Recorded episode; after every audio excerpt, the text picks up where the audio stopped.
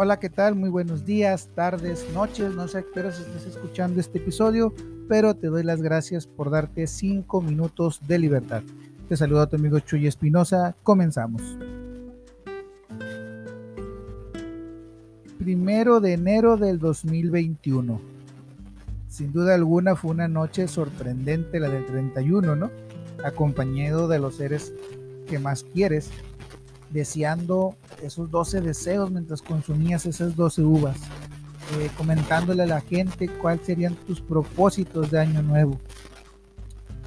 Quiero adivinar, bajar de peso, salir de viaje, leer libros, conseguir el amor de tu vida o el trabajo deseado, comprarte ese carro, esa computadora, ese teléfono, no lo sé. Quizás sean los deseos o los propósitos más comunes que todos nos hacemos. Pero hoy te quiero contar cuál fue mi propósito de este año. Y mi propósito fue vivir. Este 2021 mi propósito es vivir, porque el 2020 me enseñó que la vida puede cambiar en un segundo, que no tengo el tiempo comprado, que quizás mañana no voy a poder abrazar a las personas que hoy tengo enfrente de mí, Así que mi propósito fue vivir, vivir intensamente este 2021. Y no me refiero a vivirlo a la carrera y alentarme de un avión en paracaídas ni del bungee para nada. Me refiero a hacer todas aquellas cosas que a veces me guardo por pensar que tengo el tiempo para hacerlas después. ¿Como cuáles te preguntarás? Decirle a mis padres cuánto los amo, lo agradecido que estoy con ellos disfrutar a mis amigos de, a mis amigos y compañeros del trabajo, aunque a veces me saquen canas verdes, convivir con ellos, conocerlos, decirle a mis hermanos lo magnífico que me hace tenerlos conmigo, abrazar a mi esposa, besarla, a mis hijas, decirle cuán, cuán orgulloso estoy de ellas, lo inteligente que son, solaparles algunas cosas, divertirme con ellas, jugar más con ellas pasar más tiempo, incluso conmigo mismo, regalarme algunos minutos, regalarme cinco minutos de libertad al día, leer un libro que a mí me guste, hacer algo que a mí me apasiona, platicar conmigo mismo, platicar con Dios, agradecerle a la vida, al universo.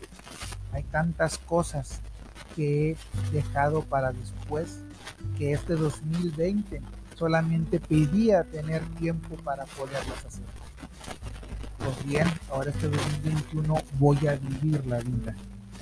Y ese fue mi propósito. Sí, también tengo otros, quiero cambiar algunos hábitos de alimentación, comer más sano y cosas así por el estilo que todo el mundo tenemos. Pero mi gran, mi gran propósito para este 2021 es vivir. Y te invito a que lo pienses. Para hacer todo lo que te hayas propuesto, requieres vivir y disfrutar cada segundo, cada minuto. Si decidiste hacer deporte, disfruta cada gota de sudor. Si decidiste comer sano, disfruta cada vegetal que pruebes. Si decidiste abrazar a tu familia, abrázala con amor cada que puedas, cada segundo. Y si hoy en unas horas más vas a poder disfrutar el recalentado con tu familia, te invito a que dejes el teléfono a un lado y abrázalos. Si vas a guardar recuerdos, guárdalos en tu corazón y en tu mente. Las fotografías pueden esperar, pero esos momentos, e, esa sensación de abrazar a tu madre, a tu padre, a tus hermanos, a tu pareja, a tus hijos, ese momento en el que tu energía se conecta con el del otro, no lo va a poder captar ninguna cámara, ningún celular. Si vas a ir a disfrutar el recalentado, olvídate de Facebook, no presumas lo que vas a comer. Disfruta tu familia, disfruta tus alimentos, regálate eso. Hoy, este primer día en el que estás arrancando el 2021.